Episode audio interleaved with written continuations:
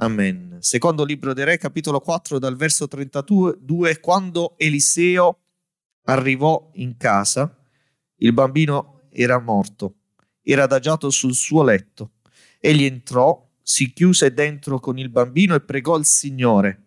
Poi salì sul letto, si coricò sul bambino, pose la sua bocca sulla bocca di lui, i suoi occhi sugli occhi di lui, le sue mani sulle mani di lui. Si distese sopra di lui e il corpo del bambino si riscaldò. Poi Eliseo si allontanò, andò qua e là per la casa, poi risalì e si ridistese sopra il bambino. E il bambino starnutì 7 volte e aprì gli occhi. State comodi. Gloria al nome del Signore.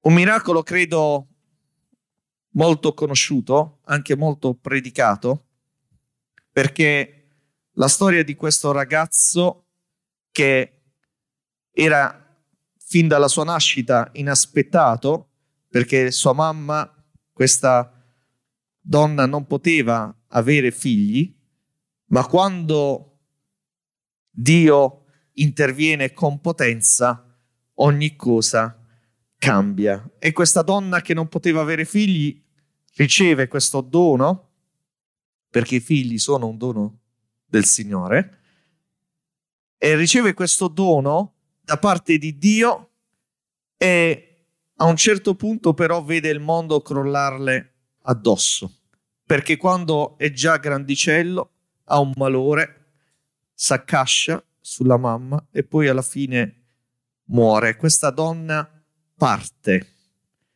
va dall'uomo di Dio che le aveva parlato da parte del Signore quando le aveva preannunciato un figlio, e pretende che l'uomo di Dio la segua, perché sa che così come Dio ha operato una volta, può operare una seconda volta.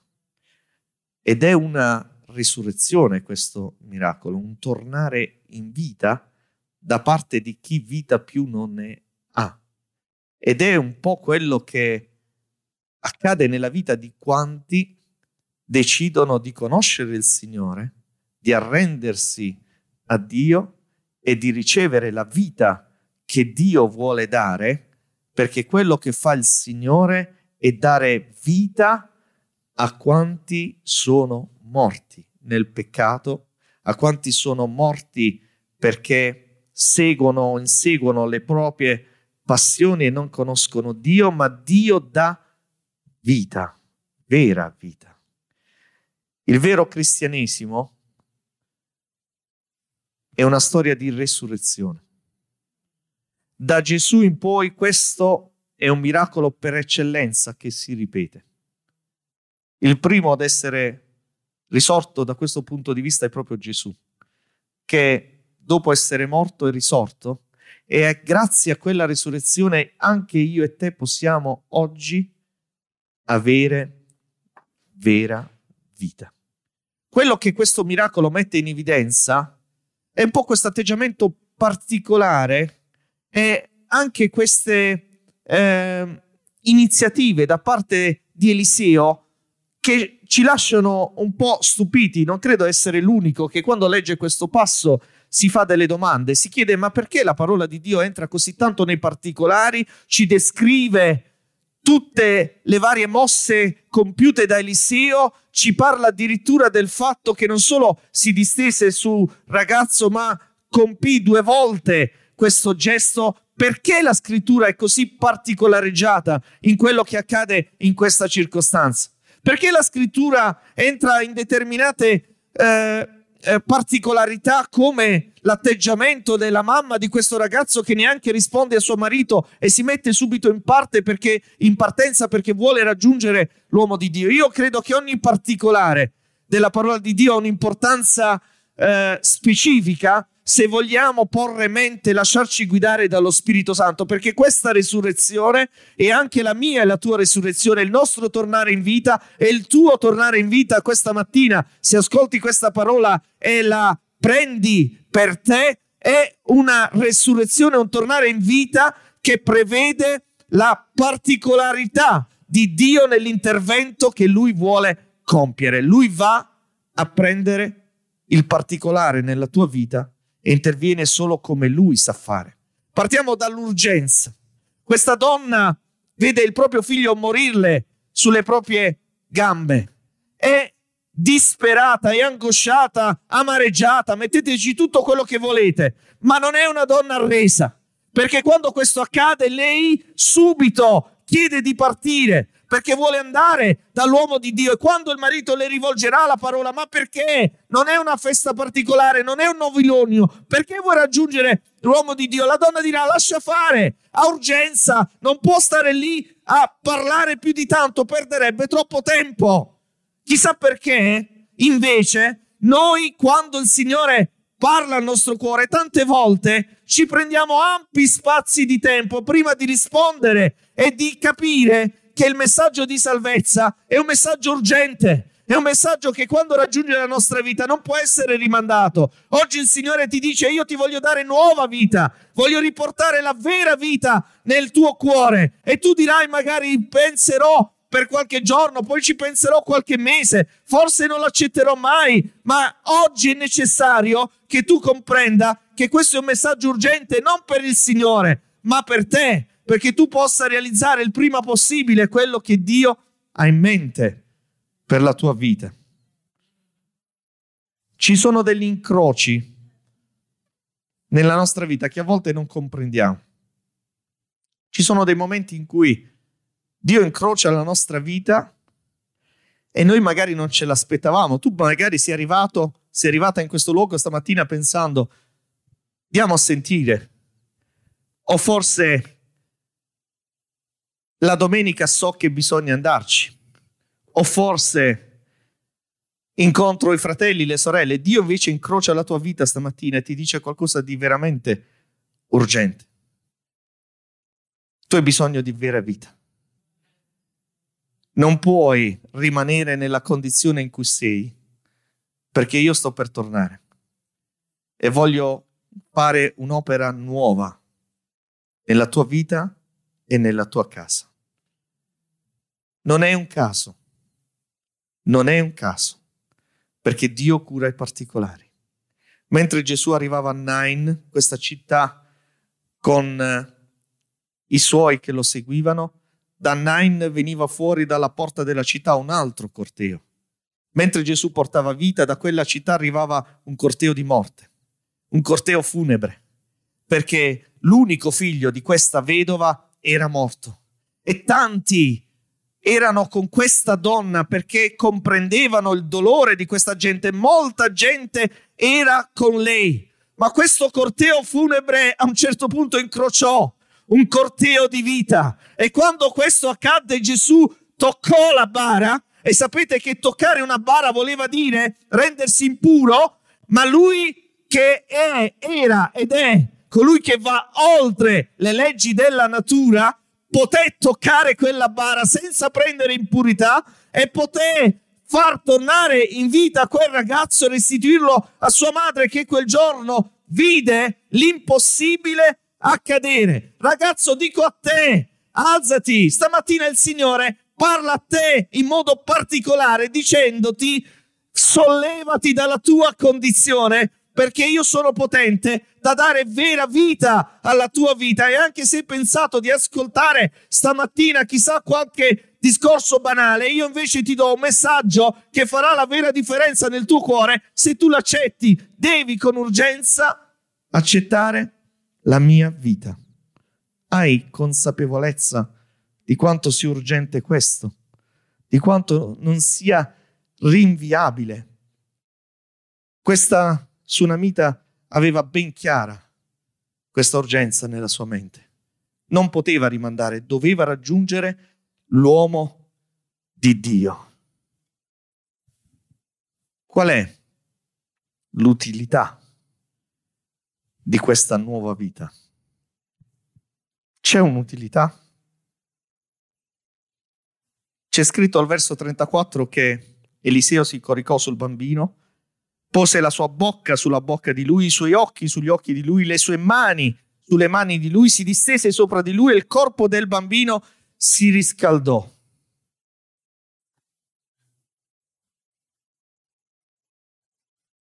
Perché aveva fatto questi gesti così precisi?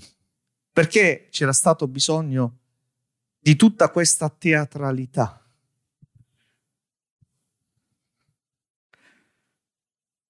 Il Signore tocca la nostra vita nei punti in cui necessitiamo di una vita nuova.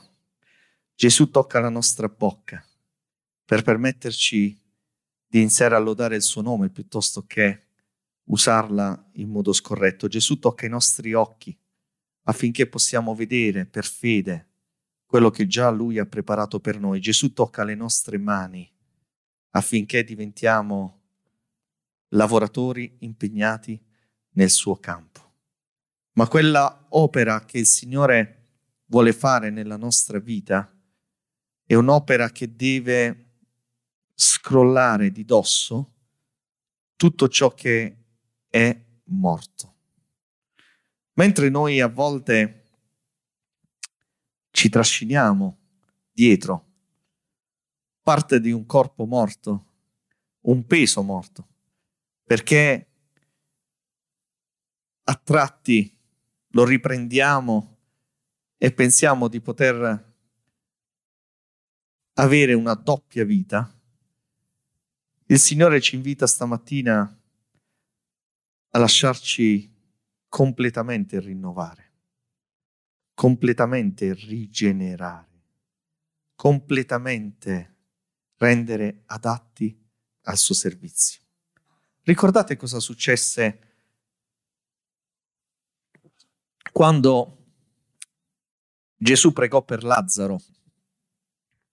Successe che Lazzaro venne fuori. Dice così la Bibbia, ma dice anche qualcosa in più. Dice che subito dopo Lazzaro uscì con i piedi e le mani avvolte da fasce, il viso coperto da un sudario, e Gesù disse: scioglietelo e lasciatelo andare.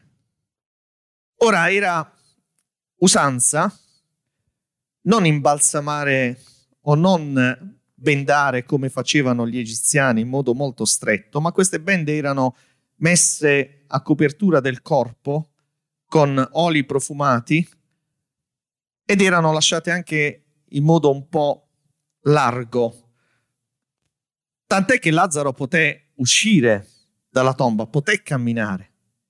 Ma questo era solo il principio dell'opera che Gesù voleva compiere nella vita di Lazzaro, perché dopo averlo riportato in vita non avrebbe potuto servire, non avrebbe potuto mettersi all'opera e non sarebbe stato dell'utilità per la quale Gesù aveva previsto di riportarlo in vita se Gesù non avesse dato questo secondo ordine: scioglietelo e lasciatelo andare. Forse tu hai ricevuto una nuova vita, forse il Signore ha trasformato il tuo cuore, ma forse è da tanto tempo che aspetti che ti vengano tolti ogni legame che ancora non ti permette di vivere appieno la vera vita che il Signore ha previsto per te. Forse continui a camminare, ma in modo impacciato, continui a muoverti per l'opera del Signore, continui addirittura a parlare, ma c'hai un sudario sul volto, non hai libertà,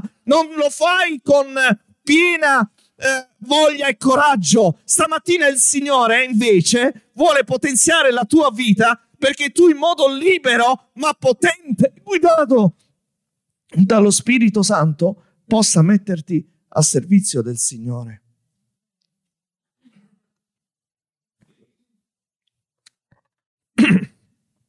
Quello che segue il miracolo racconta il miracolo stesso. Lazzaro venne fuori perché Gesù lo aveva resuscitato. Ma se leggete qualche verso dopo, molti credettero a causa di questo miracolo. Ora, la prima parte forse è chiara nella nostra vita. Il Signore ha operato. Il Signore mi ha parlato, io ho conosciuto il Signore, è entrato nel mio cuore. Primo 50%. C'è tutta un'altra parte che Dio vuole compiere nelle nostre vite affinché gli altri, come accadde nel caso di Lazzaro, siano toccati dalla tua esperienza. Non conosco bene, perché queste sono situazioni personali e soprattutto spirituali, non parlo di situazioni materiali. Non conosco bene cosa, ma so in modo chiaro stamattina che lo Spirito Santo ti sta parlando se ti dico che hai bisogno di essere slegato. E se ti dico che hai bisogno di essere veramente libero, libera, di proclamare il nome del Signore, così come Dio ha previsto per te. Non so cosa stai nascondendo agli altri. Non so quale dolore, quale legame, quale sentimento sbagliato c'è nel tuo cuore. Non lo so, ma so che c'è e c'è bisogno stamattina di ottenere, dopo aver visto il Signore riportarti in vita, so che c'è bisogno di ottenere una ulteriore liberazione. Scioglietelo, lasciatelo andare. Stamattina nel nome di Gesù ogni legame può essere sciolto. E nel nome di Gesù tu stamattina puoi diventare, se non lo sei, libero, libera di adorare il suo nome, di proclamare il suo nome. E tanti altri conosceranno il nome del Signore se tu decidi di dipendere, sciogliendo ogni legame dal tuo Signore. Questa risurrezione, questo tornare in vita è urgente, ha una utilità per te, ma anche per gli altri. E si può manifestare e si deve manifestare, perché lo scopo con il quale il Signore opera è di farci crescere e maturare la sua conoscenza nella nostra vita. Il verso 37 dice: la donna entrò, gli si gettò ai piedi, si prostrò in terra, poi prese suo figlio e uscì. Il figlio era stato riportato in vita. Questa donna entra, si getta ai piedi di Eliseo, si prostra, prende suo figlio ed esce. Cos'è il miracolo? Ora, il miracolo può essere tradotto in tanti modi e declinazioni diverse, ma il miracolo essenzialmente è un segno. È qualcosa che si vede, qualcosa che si ascolta o qualcosa che dal punto di vista proprio visivo si vede, ma è qualcosa che accade. Bene, questa donna aveva ricevuto un figlio, ma adesso doveva fare un passo in più perché suo figlio era morto. Doveva comprendere, è per questo che c'è sempre un motivo quando accade qualcosa nella nostra vita, qual era la vera fonte di potenza che aveva generato questo miracolo nella sua vita. Mi spiego meglio e lo faccio con un altro miracolo di resurrezione. La vedova di Sarepta, che era invece stata quella donna che si era presa cura di Elia, quando Elia era arrivato a Sarepta gli aveva detto: dammi un po' d'acqua, poi gli aveva chiesto una focaccia, gli aveva detto: ma sto andando a cuocerne per me, per mio figlio, mangeremo e poi moriremo. Ed Elia gli aveva profetizzato da parte di Dio che se avesse fatto quello che le chiedeva non sarebbe né finita la farina né l'olio, e così era accaduto. Ma ad un certo punto anche questa donna vede suo figlio morire, Elia prega il Signore, Dio interviene, il figlio torna in vita e la vedova dirà: ora riconosco che tu sei un uomo di Dio, che la parola del Signore che è nella tua bocca è verità. Quando Dio opera nella nostra vita, quando Dio ci dà una nuova vita, quando Dio cambia, quando Dio interviene, noi riconosciamo quello che è accaduto, ma strada facendo dobbiamo anche imparare a conoscere la potenza di chi ha operato e quello che ancora lui può fare. Così come accadde a questa donna Sunamita, così come accadde alla vedova di Sarepta, dovevano fare un passo in più per realizzare la vera potenza di chi poteva ed era già intervenuto nelle loro vite. Forse tu hai realizzato il primo step, hai ricevuto una vera vita. Dio vuole andare oltre, vuole mostrarti tutta la potenza di cui è capace se tu lo lasci operare nella tua casa. Quante volte diciamo: Signore, io vorrei tanto che i miei figli, che i miei nipoti ti conoscessero. Quante volte diciamo: Signore, vorrei che la mia famiglia fosse una famiglia che segue te, la tua parola. Ma quanto spazio lasciamo al Signore per operare nella nostra vita, per manifestare la sua potenza e per diventare vera luce lì dove Dio ci ha messo. Stamattina Dio vuole fare proprio questo, vuole fare un passo successivo nel tuo cuore, nella tua vita, per farti comprendere che non è soltanto colui che ti ha dato nuova vita, ma è colui ancora oggi che vuole manifestare potenza nella tua vita, potenza nella tua casa, per compiere ogni cosa nuova. Quanti hanno conosciuto il Signore sono ancora legati da vizi, da schiavitù che conoscono soltanto loro e pensano che basta aver conosciuto il Signore. Dio oggi ti libera, Dio oggi ti guarisce, Dio oggi fa un'opera nuova perché Lui è potente. Gloria al nome del Signore. La Sunamita tornò a casa con suo figlio e poteva dire, dopo essersi prostrata davanti ad Eliseo, che figura di Cristo, io so adesso che c'è potenza. La vedova di Sarepta poteva dire: riconosco che sei un uomo di Dio. Stamattina devi riconoscere che il vero miracolo, cioè l'opera potente, non è quello che Dio ha fatto nella tua vita solo, ma è riconoscere il potente. Stamattina devi fare un passo in più, perché conoscere e non usare quello che è a propria disposizione è veramente un non senso.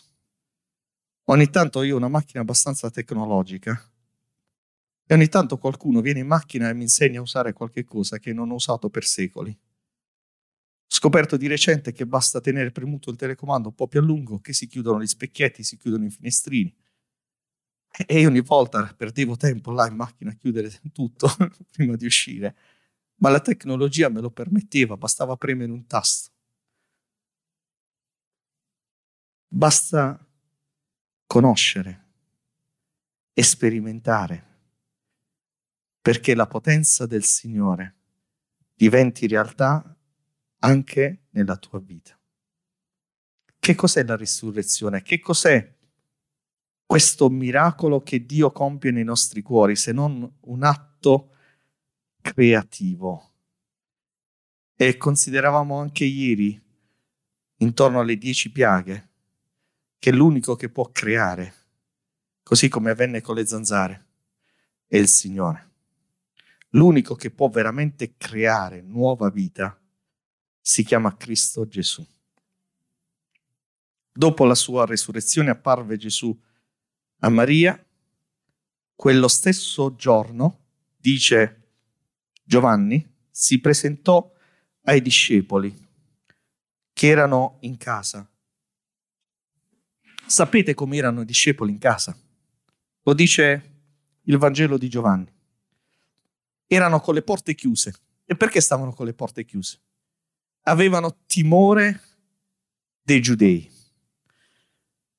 Gesù si presentò e gli disse, gli fece vedere le mani, il costato, e poi gli affidò un mandato e affidandogli questo mandato, dice la scrittura, soffiò su di loro e disse: ricevete lo Spirito Santo. Dovevano capire che la porta chiusa era una paura che il nemico aveva messo nelle loro vite per renderli incapaci di operare e lavorare.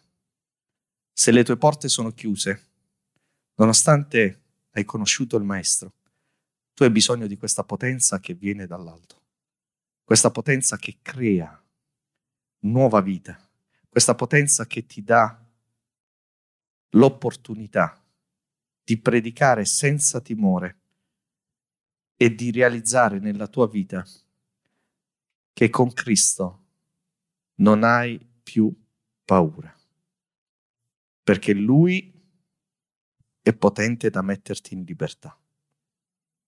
Oggi parliamo di questo, di nuova vita e di libertà in Cristo.